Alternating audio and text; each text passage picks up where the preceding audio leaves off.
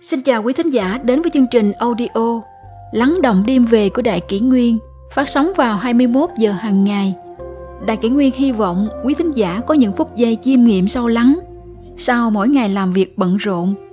Hôm nay, chúng tôi xin gửi đến các bạn thính giả câu chuyện Hiếu kính cha mẹ. Tại sao nói khó nhất chính là ở chỗ sắc mặt. Khổng Tử từng nói với các học trò, hiếu kính cha mẹ khó nhất chính là không để họ phải nhìn thấy vẻ mặt khó coi của mình. Nếu như bạn thể hiện ánh mắt coi thường hay khó chịu, như vậy có thể sẽ khiến cha mẹ cảm thấy tổn thương, không được an lòng.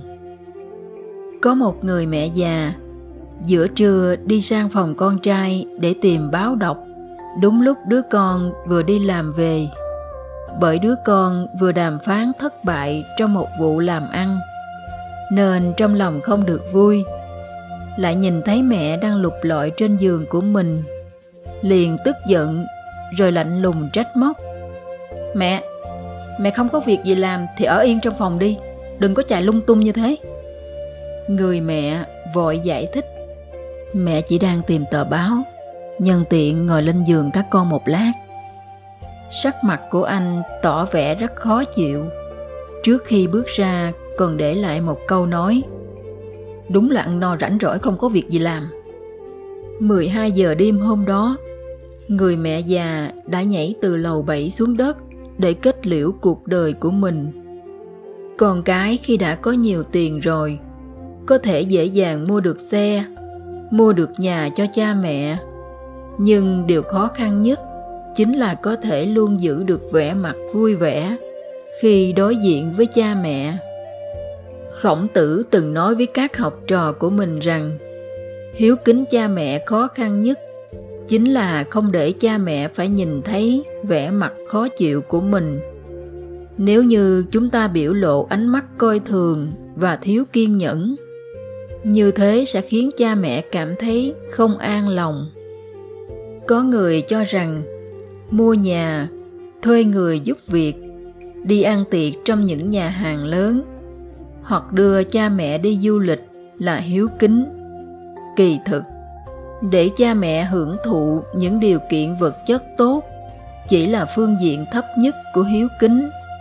Còn cái hiếu cao hơn chính là sự kính trọng trên phương diện tinh thần, sự động viên, khích lệ, an ủi về mặt tình cảm. Vẻ mặt khó chịu chính là thể hiện rằng bạn đã không thực sự kính trọng cha mẹ từ trong tâm, không có thái độ khiêm tốn nhã nhặn khi đối diện với cha mẹ. Vậy nên, vẻ mặt vui vẻ mới trở thành tiêu chuẩn để đánh giá một con người có hiếu thuận hay không. Biểu hiện bên ngoài chính là thường xuyên mỉm cười với cha mẹ, kính trọng và quan tâm đến đời sống vật chất và tinh thần của cha mẹ. Mỗi ngày hãy chú ý đến từng ánh mắt của các đấng sinh thành, dành vài phút để cùng trò chuyện với họ, không chê bai, không oán trách, kể cả khi tức giận cũng nên kiềm chế lại, luôn giữ vẻ mặt ôn hòa. Như thế mới thực sự là hiếu kính cha mẹ. Họ cũng sẽ vì thế mà có cuộc sống được vui vẻ, thoải mái và hạnh phúc. Lúc nào cũng giữ vẻ mặt ôn hòa với cha mẹ. Đây là việc làm đơn giản, cũng rất gần gũi. Sắc mặt vui vẻ không cần dùng tiền để mua, không cần mượn của ai, cũng không cần bỏ tiền ra để học, càng không cần dùng sức lực gì cả. Bất kể xảy ra tình huống gì, vẫn đều có thể dùng sắc mặt vui vẻ với cha mẹ, cũng không phải việc dễ dàng. Thực ra, mỗi ngày dùng sắc mặt vui vẻ để đối diện với cha mẹ, điều mấu chốt chính là trong lòng phải biết ơn, ghi nhớ công sinh thành và mong đền đáp công ơn đó. Chân thành yêu thương cha mẹ, cần phải giữ được vẻ mặt ôn hòa, nở một nụ cười từ sâu trong tâm, khiến họ cảm thấy vui vẻ, hạnh phúc. Mỗi năm cứ đến ngày của mẹ hoặc ngày của cha, chúng ta thường mua cho cha mẹ một món quà hoặc đưa cha mẹ đi du lịch, ăn uống, vân vân, như một cách thể hiện tấm lòng hiếu thảo của phận làm con. Tôi từng thấy có một cặp vợ chồng nọ dẫn người mẹ già đến nhà hàng để tổ chức chúc mừng vào ngày của mẹ. Tuy vậy, thái độ của họ đối với người mẹ già này vô cùng bất hảo. Tôi nghĩ bà mẹ này chắc hẳn đã có một ngày lễ rất buồn. Ngoài những ngày lễ của mẹ, lễ của cha, bình thường chúng ta đã đối xử tốt với cha mẹ chưa? Mỗi ngày có dùng vẻ mặt vui vẻ để nói chuyện với cha mẹ hay không? Những vật chất mà chúng ta để cha mẹ hưởng thụ liệu đã đủ để thể hiện sự hiếu kính của chúng ta với cha mẹ?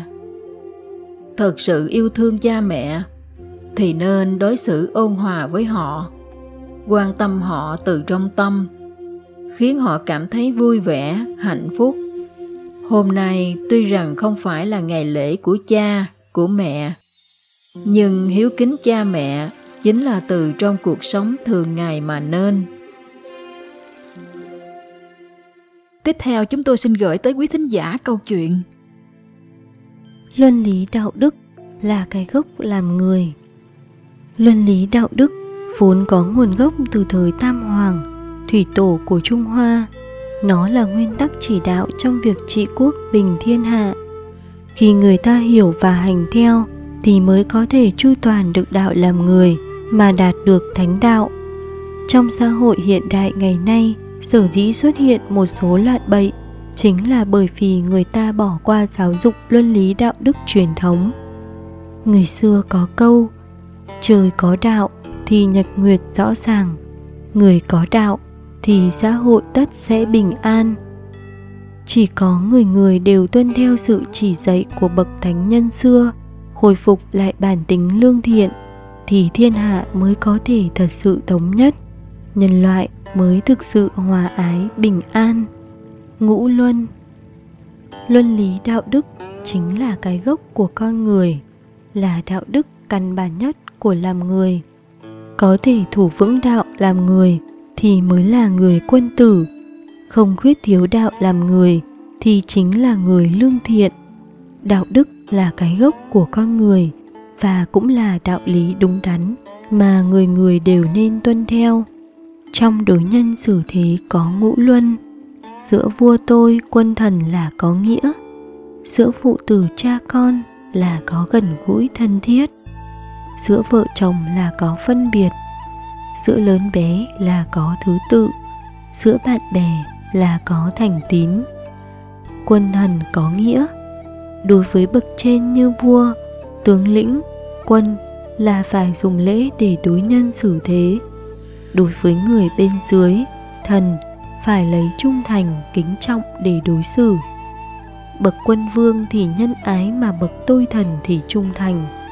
Như vậy, tắc thì quân sẽ an tâm mà thần sẽ vui mừng. Cha con có thân.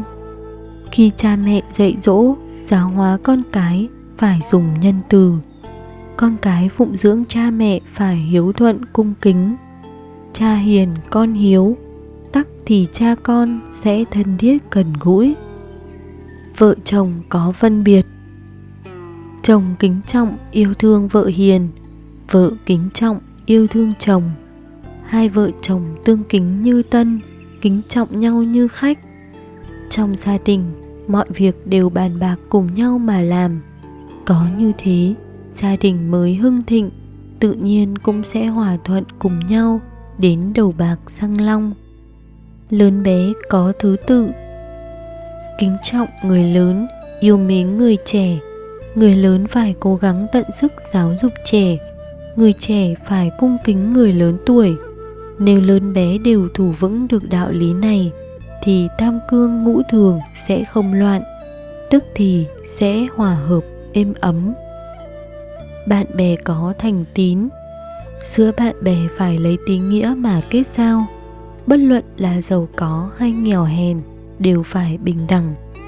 biết việc thiện thì hết lòng trợ giúp, biết việc ác thì phải khuyên can. Người quân tử kết giao bạn bè đạm bạc như nước, nhưng khi gặp việc thì tận tâm tận sức trợ giúp. Tam cương. Tam cương là đạo giữa quân, thần, vợ, chồng và cha con. Quân, thần đối với người bề trên, người lãnh đạo phải trở thành tấm gương tốt đẹp, không vì tình mà thiên vị, bảo vệ cấp dưới. Nếu người cấp dưới có sai sót thì người lãnh đạo phải khiêm tốn chỉ bảo, khuyên can. Thần là người cấp dưới phải phục tùng cấp trên, có sai lầm phải mau chóng sửa chữa, như thế mới phù hợp với đạo quân thần. Vợ chồng. Người chồng phải là tấm gương về đạo đức, người vợ phải trợ giúp người chồng thành người tài đức. Hai vợ chồng phải cùng tận sức hiếu đạo cha mẹ, giáo dưỡng con cái, có việc thì phải cùng nhau bàn bạc. Nếu làm được như vậy thì gia đình mới đầm ấm hạnh phúc. Vợ chồng nếu có thể thường xuyên sẵn lòng tiếp thu ý kiến của đối phương, suy nghĩ nhiều hơn cho đối phương, đồng thời yêu thương lẫn nhau, thông cảm cho nhau, thì gia đình sẽ tốt lành hòa thuận. Cha con. Cha phải là tấm gương tốt cho con thì con sẽ tự nhiên hiểu rõ hiếu kính. Nếu cha có chút sai sót, phải khiêm tốn nghe lời giải bày của con. Làm con phải nghe lời dạy của người lớn.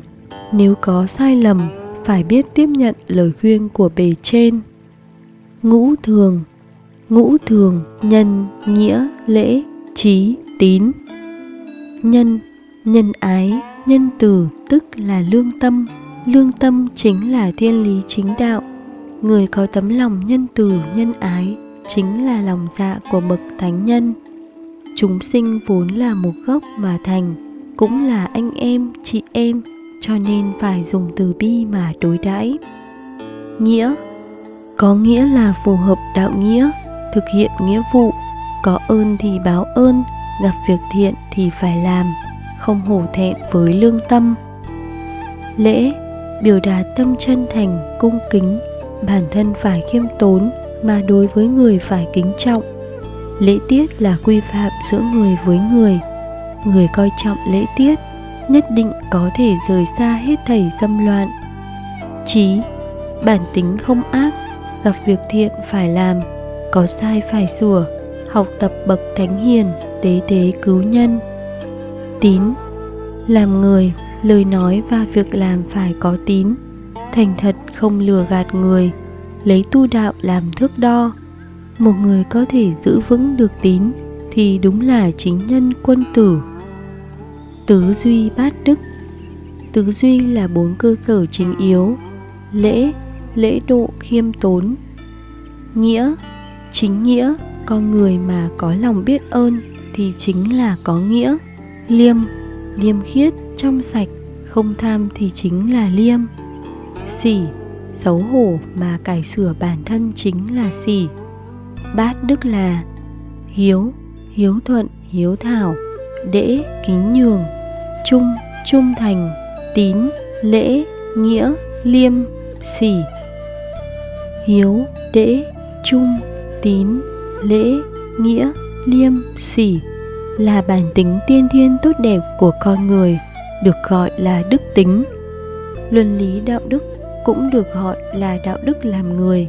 Con người có thể tuân thủ đạo đức, luân lý làm người thì chính là đang đi trên con đường đại đạo của bậc thánh hiền.